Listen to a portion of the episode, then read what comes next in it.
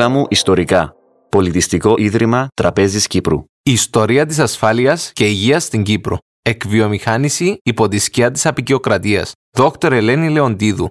Ιστορικός, ερευνήτρια. Στις αρχές του 20ου αιώνα, η οικονομία της Κύπρου ήταν κατά κύριο λόγο αγροτική. Βιοτεχνίες παραγωγής κρασιού, βαμβακιού και καπνού εμφανίστηκαν για πρώτη φορά στα τέλη της δεκαετίας του 20, αλλά ο μεταποιητικός τομέας παρέμεινε μικρός και ποτυπώδη. Οι βασικοί λόγοι πίσω από την υπανάπτυξη του κυπριακού βιομηχανικού τομέα ήταν δύο: η έλλειψη πόρων και η έλλειψη κεφαλαίων. Το νησί ήταν ιδιαίτερα φτωχό μετά από αιώνες σκληρής φορολογίας υπό Οθωμανική και Βρετανική κυριαρχία. Ο μεταποιητικός τομέας ήταν πολύ στενά συνδεδεμένος με την αγροτική παραγωγή. Επομένως, μια κακή σοδιά επηρέαζε αρνητικά τις κυπριακές βιοτεχνίες. Υπήρχε επίσης σοβαρή έλλειψη επενδύσεων από το εξωτερικό. Ο προστατευτισμός που είχε υιοθετήσει η Βρετανική Αυτοκρατορία μετά από την οικονομική διάσκεψη της Οτάβα το 1932 προσέλκυσε ελάχιστους επενδυτές στην Κύπρο και σε γενικές γραμμές δεν ωφέλησε την κυπριακή οικονομία, καθώς οι Βρετανοί επέλεγαν συχνότερα να εισάγουν φθηνά προϊόντα από άλλες απικίες. Οι δεκαετίες του 20 και του 30, ωστόσο, έφεραν σημαντική επέκταση της μεταλλευτικής βιομηχανίας, καθώς τότε εντατικοποιήθηκε η εξορρεκτική δραστηριότητα στο ορυχείο Μιάντου και στα μεταλλεία Χαλκού. Η εξόριξη αμοιάντου στο ομώνυμο χωριό του Τροόδους είχε ήδη ξεκινήσει το 1904, όταν ορισμένες από τις τοπικές κοινότητες άρχισαν να εκμεταλλεύονται τους σπόρους του ορυκτού στη γύρω περιοχή. Στη συνέχεια, παραχωρήθηκαν δικαιώματα εκμετάλλευσης σε διάφορες ξένες εταιρείες, με σημαντικότερη από αυτές την Cyprus Asbestos Co. Limited. Το 1912, ο Αμερικανός βιομήχανος Charles Godfrey Gunter αγόρασε γη κοντά στα αρχαία ορυχεία Χαλκού, στην περιοχή της Κουριώτησα και ξεκίνησε έρευνες εκεί.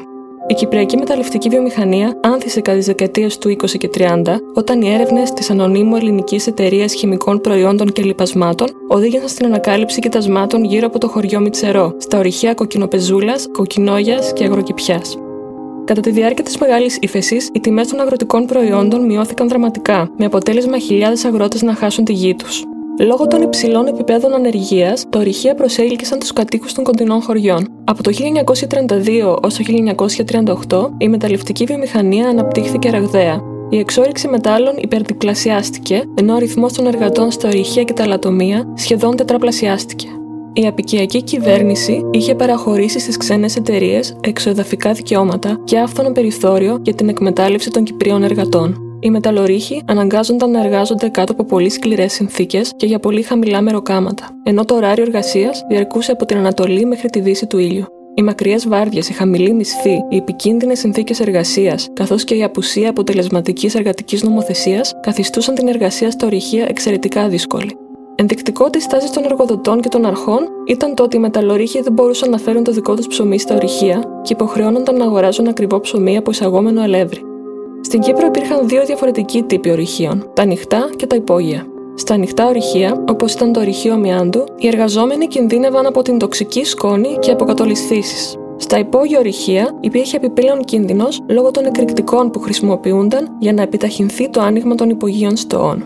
Υπήρχε ακόμη κίνδυνος θανάτου από ασφυξία. Δύο από τους πρώτους θανάτους που μας έγιναν γνωστοί μέσα από μαρτυρίες των κατοίκων του Μιτσερού ήταν αυτή ενός επιστάτη και του τεχνικού διευθυντή του μεταλλίου στις αρχές της δεκαετίας του 1920. Και οι δύο πέθαναν από ασφυξία όταν η φλόγα της λάμπας ασετηλίνη τους έσβησε, σημάδι ότι υπήρχε έλλειψη οξυγόνου στη στοά του μεταλλίου. Το 1925 συνέβη ένα από τα πιο ευρέω δημοσιοποιημένα και θανατηφόρα ατυχήματα, όταν 11 εργάτες παγιδεύτηκαν σε μία από τις στοές του μεταλλίου και πέθαναν από ασφυξία. Σύμφωνα με δημοσίευμα της εφημερίδας Νέος Άνθρωπος, τα θύματα ήταν στην πραγματικότητα 48 ή περισσότερα. Η κοινωνική κατακραυγή γύρω από τα ατυχήματα στα μεταλλεία οδήγησε την κυβέρνηση στο να εξετάσει σοβαρά το ενδεχόμενο θέσπισης αποτελεσματικής εργατικής νομοθεσίας. Καθώς η Κύπρο ήταν βρετανική απικία, όλα τα μέτρα ασφάλειας και υγείας που ενδεχόταν να εφαρμοστούν θα βασίζονταν σε βρετανικά πρότυπα. Στη Μεγάλη Βρετανία, το λίκνο της βιομηχανικής επανάστασης, οι προσπάθειες για επίτευξη καλύτερων και αξιοπρεπέστερων συνθήκων εργασίας σε εργοστάσια και ορυχεία είχαν ξεκινήσει ήδη από τις αρχές με μέσα του 19ου αιώνα. Η Βρετανική κυβέρνηση υιοθέτησε 8 νόμους περί εργοστασίων, τα Factory Acts, μεταξύ του 1802 και 1891. Οι νόμοι αυτοί είχαν ως στόχο την προστασία των εργατών και ιδιαίτερα των παιδιών που δούλευαν σε εργοστάσια και φαντουργία. Το 1833 ορίστηκαν οι πρώτοι επιθεωρητές εργοστασίων. Το Workman's Compensation Act το 1897 εδραίωσε την αρχή της χρηματικής αποζημίωσης για εργαζομένους που είχαν υποστεί τραυματισμούς κατά τη διάρκεια της εργασίας. Σε γενικές γραμμές, τα μέτρα προστασίας για τους εργάτες στα εργοστάσια και ορυχεία των απικιών επιβάλλονταν πολύ αργότερα από ό,τι στη Βρετανία. Συνήθως χρειαζόταν να ασκηθεί πίεση από τοπικούς κοινωνικούς μεταρρυθμιστές, προκειμένου να εκδοθούν πράξεις και νόμοι παρόμοιοι με αυτούς που ίσχυαν στη Βρετανία. Αυτό συνέβη στην περίπτωση της Ινδίας, όπου η δημόσια κατακραυγή οδήγησε στη ψήφιση του India Factories Act του 1881, το οποίο η διατύπωση ακολουθούσε στενά εκείνη του Βρετανικού Factories Act του 1878. Στην Κύπρο, ένας ειδικός νόμος για τα ορυχεία ψηφίστηκε το 1925. Ο νόμος έδινε στον Βρετανό ύπατο αρμοστή την εξουσία να διατάξει το κλείσιμο ή την προσωρινή αναστολή των εργασιών ενός ορυχείου, καθώς και να διορίσει ελεγκτή και επιθεωρητές ορυχείων. Προέβλεπε ακόμη αποζημίωση, όχι μεγαλύτερη από μισό μεροκάματο, για όσους είχαν τραυματιστεί σε εργατικό ατύχημα. Εν τούτης, τα θύματα ατυχημάτων έπρεπε να προσκομίσουν αποδείξεις ότι το ατύχημα έχει όντως συμβεί κατά τη διάρκεια της εργασίας και εξαιτίας δραστηριοτήτων που σχετίζονταν άμεσα με τα καθήκοντά τους. Έπρεπε επίσης να αποδείξουν ότι δεν είχαν προκαλέσει οι ίδιοι το ατύχημα. Σε περίπτωση θανάτου ενός εργαζομένου, η οικογένεια του θύματος μπορούσε να λάβει έως 100 λίρες ως αποζημίωση. Εν τούτης, έπρεπε πάλι να αποδειχθεί ότι το ατύχημα συνέβη κατά τη διάρκεια της εργασίας και λόγω δραστηριοτήτων που συνδέονταν άμεσα με τα καθήκοντα του αποθονόντο.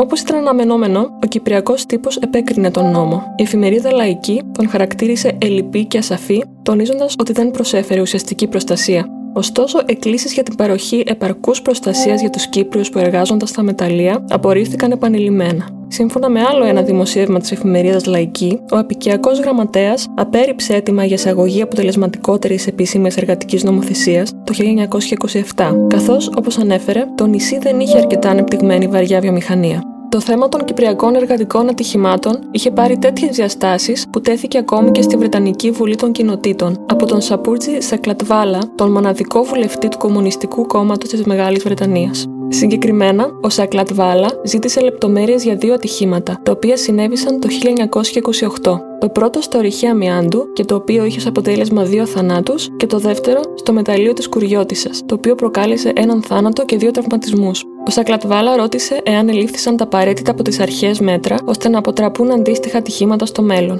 Ο Λίο Έιμερι, ο Βρετανός Υπουργός Απικιών, απάντησε δηλώνοντας ότι δεν είχε πληροφορίες σχετικά με τα ατυχήματα και παρέπεμψε τον βουλευτή στο νόμο το 1925 για τα ορυχεία. Αξίζει να σημειωθεί ότι οι μεταλλορύχοι, πέραν του κανονικού ημερομισθίου, πληρώνονταν περισσότερο εάν έβγαζαν μετάλλευμα επιπλέον από αυτό που απαιτούνταν για το μεροκάματο τους. Γι' αυτό το λόγο, πολλοί από αυτούς εργάζονταν για περισσότερες ώρες από ό,τι ήταν ασφαλές.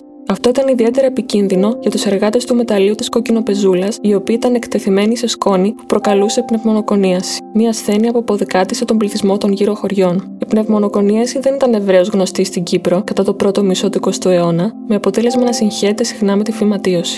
Χάρη στην ανάπτυξη της μεταλλευτικής βιομηχανίας, η Κύπρος είχε σχηματίσει τη δική της ξεχωριστή εργατική τάξη. Ωστόσο, η επικιακή κυβέρνηση δεν εμπιστευόταν τις προσπάθειες των εργατών να οργανωθούν σε συνδικαλιστικέ οργανώσεις. Κάθε καινούργια συνδικαλιστική οργάνωση έπρεπε να εγγραφεί, αλλά ο απικιακός γραμματέας είχε την εξουσία να απορρίψει την εγγραφή της. Η διάταξη αυτή χρησιμοποιήθηκε για να εμποδίσει τις προσπάθειες οργανωμένων εργατών, την ιδεολογία των οποίων η επικιακή κυβέρνηση θεωρούσε επικίνδυνη, δηλαδή τόσο των εθνικιστών όσο και των κομμουνιστών. Εν τούτης, παρόλα τα εμπόδια, μέχρι το 1939 ο αριθμός των εγγεγραμμένων συνδικαλιστικών οργανώσεων ανήλθε σε 46. Τα πιο πιεστικά αιτήματα των συνδικαλιστών ήταν η μείωση των ωρών εργασίας, η αύξηση των μισθών και η εισαγωγή ενός συστήματος κοινωνικής ασφάλισης. Επομένως, η διασφάλιση των συνδικών υγιεινής και ασφάλειας στην εργασία ερχόταν σε δεύτερη μοίρα. Παρ' όλα αυτά, κατά καιρούς γινόταν αναφορά στις ανθυγιεινές και επικίνδυνες συνθήκες εργασίας ώστε να δικαιολογηθούν τα αιτήματα για υψηλότερους μισθούς. Στα τέλη της δεκαετίας του 1940, μια σειρά από μεγάλης κλίμακας απεργίες στα μεταλλεία ανάγκασε τους Βρετανούς να αποστείλουν στην Κύπρο έναν σύμβουλο εργασίας για να βοηθήσει στη σύνταξη ενός νομοθετικού προγράμματος για τον εξυγχρονισμό της κυπριακής βιομηχανίας. Οι Βρετανικές αρχές είχαν σκοπό να βασίσουν το πρόγραμμα αυτό σε μοντέλο που είχε εφαρμοστεί σε άλλες απικίες. Συγκεκριμένα, ο περιεργοστασίων νόμος θα είχε ως πρότυπο τον αντίστοιχο νόμο περιεργοστασίων της Τζαμάικα. Παρ' όλα αυτά, ο περιεργοστασίων νόμος, ο οποίος προσέφερε το πρώτο ικανοποιητικό πλαίσιο για την αντιμετώπιση των προβλημάτων υγείας και ασφάλειας στην εργασία, εκδόθηκε μόλις το 1956. Ο νόμος καθόριζε τις κατάλληλες συνθήκες εξαρισμού, θερμοκρασίας και φωτισμού, έθετε πρότυπα καθαριότητας, περιλάμβανε μέτρα κατά του συνοστισμού και απαιτούσε τη σωστή αποστράγγιση των δαπέδων, τη συντήρηση ανυψωτικών, ανελκυστήρων και άλλων μηχανημάτων, την παροχή νερού και την παροχή μέσων διαφυγής σε περίπτωση πυρκαγιάς. Ο νόμος απαιτούσε επίσης από τους εργοδότες να παρέχουν προστασία από επικίνδυνες αναθυμιάσεις και εκρηκτικές και έφλεκτες ουσίες. Οι εργοδότες που δεν τηρούσαν αυτά τα πρότυπα θα αντιμετώπιζαν κυρώσεις, ενώ οι τραυματισμένοι εργαζόμενοι θα λάμβαναν αποζημίωση σύμφωνα με τις διατάξεις του νόμου περί αποζημίωσης των Βρετανών εργατών. Το 1956 ψηφίστηκε επίσης ο νόμος για την κοινωνική ασφάλιση, πολύ αργά σε σχέση με άλλες χώρες όπου αντίστοιχα νομοθετήματα είχαν ψηφιστεί ήδη από τα τέλη του 19ου αιώνα. Ενδεικτικό είναι ακόμη το ότι η Βρετανική κυβέρνηση εξέδωσε τους νόμου για προστασία των εργατών λίγο πριν το ξέσπασμα των ενόπλων δράσεων για κατάργηση τοπικιακού καθεστώτος, μόνο δηλαδή όταν είχε διαφανεί ότι η αίσθηση τάξης και ασφάλειας βρισκόταν υπό απειλή. Το 1960, όταν η Κύπρος κέρδισε την ανεξαρτησία της, η νομοθετική εξουσία πέρασε στα θεσμικά όργανα του νεοσύστατου κράτους. Σε πολλές περιπτώσεις, το νομοθετικό πλαίσιο των απικιακών νόμων διατηρήθηκε. Το ίδιο συνέβη και στην περίπτωση της εργατικής νομοθεσίας. Υπήρχε όμως ανάγκη εξυγχρονισμού, ιδιαίτερα του συστήματος επιθεώρησης εργασίας.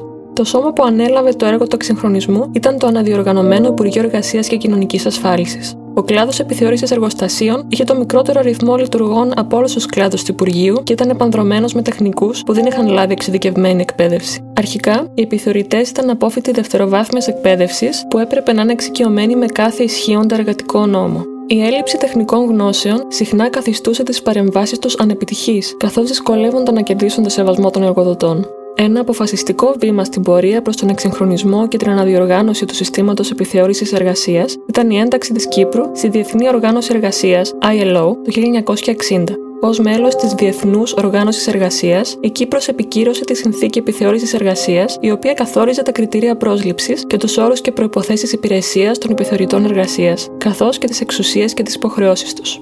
Η ιστορία των Κυπριακών μεταλλίων αποτελεί ένα τραγικό κεφάλαιο στην ιστορία του νησιού. Η απαραίτητη νομοθεσία για την πρόληψη των αναπνευστικών ασθενειών στα ορυχεία θεσπίστηκε αφότου η Κύπρος έγινε ανεξάρτητο κράτος. Τα ορυχεία υπάγονταν στη δικαιοδοσία της Υπηρεσίας Μεταλλίων, που ήταν αρχικά τμήμα του Υπουργείου Εμπορίου και αργότερα του Υπουργείου Γεωργίας. Επομένως, μόνο οι υπάλληλοι αυτών των τμήματων μπορούσαν να προβούν σε ελέγχους και επιθεωρήσεις. Οι επιθεωρητές του Υπουργείου Εργασίας δεν επιτρεπόταν να επισκέπτονται και να επιθεωρούν τις συνθήκες στα ορυχεία μέχρι το 1996, όταν ένας νόμος που εναρμόνισε την Κυπριακή Νομοθεσία για την Υγεία και την Ασφάλεια με τη Σύμβαση αριθμός 155 της Διεθνούς Οργάνωσης Εργασίας, τους επέτρεψε να επιθεωρούν τις συνθήκες σε όλους τους χώρους εργασίας. Κατά τη διάρκεια της δεκαετίας του 1970, η μεταλλευτική βιομηχανία της Κύπρου έπεσε σε ύφεση εξαιτίας της εξάντλησης των πλούσιων κοιτασμάτων χαλκού. Το ορυχείο Μιάντου έκλεισε για οικονομικούς λόγους τη δεκαετία του 1980.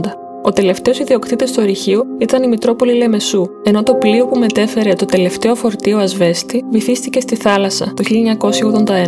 Σήμερα, το μόνο ορυχείο στην Κύπρο που βρίσκεται σε λειτουργία είναι το μεταλλείο χαλκού της Κουριώτησα.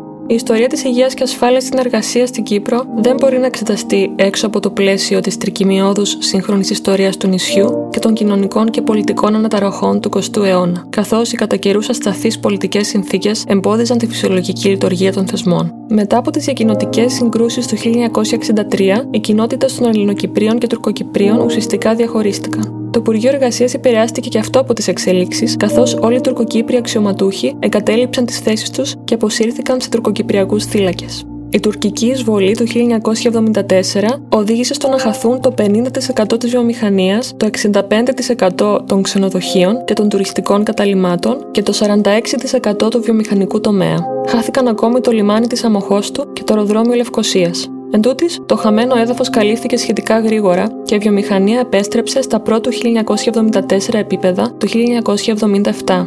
Σήμερα, η Κυπριακή νομοθεσία είναι πλήρως εναρμονισμένη με την Ευρωπαϊκή νομοθεσία. Η Κύπρος συμμετέχει σε όλα τα ευρωπαϊκά φόρα για την ασφάλεια και υγεία στην εργασία. Τι τελευταίες δεκαετίες του 20ου αιώνα σημειώθηκε τεράστια βελτίωση στη γενικότερη κουλτούρα υγείας και ασφάλειας στην εργασία, η οποία συμβάδισε με την ανάπτυξη της κυπριακής κοινωνίας και την ανταλλαγή τεχνογνωσίας, πρακτικών, πολιτικών, στρατηγικών και εμπειρίας με χώρες του εξωτερικού και κυρίως με τα υπόλοιπα κράτη-μέλη της Ευρωπαϊκής Ένωσης. Τα τελευταία χρόνια, τα ατυχήματα είναι ως επιτοπλίστων ίσονος σημασίας, καθώς οι εργοδότες τηρούν υψηλά πρότυπα ασφάλειας εξαιτίας των ισχύων των νόμων, Εν τέλει, η εξέλιξη της νομοθεσίας και η ανάπτυξη κοινωνικής ευαισθητοποίησης γύρω από θέματα ασφάλειας και υγείας μπορεί να θεωρηθεί ως δείκτης μέτρησης της ποιότητας της δημοκρατίας και της εξέλιξης του κράτους πρόνοιας και έτσι αξίζει να εξεταστεί κάτω από αυτό το πρίσμα.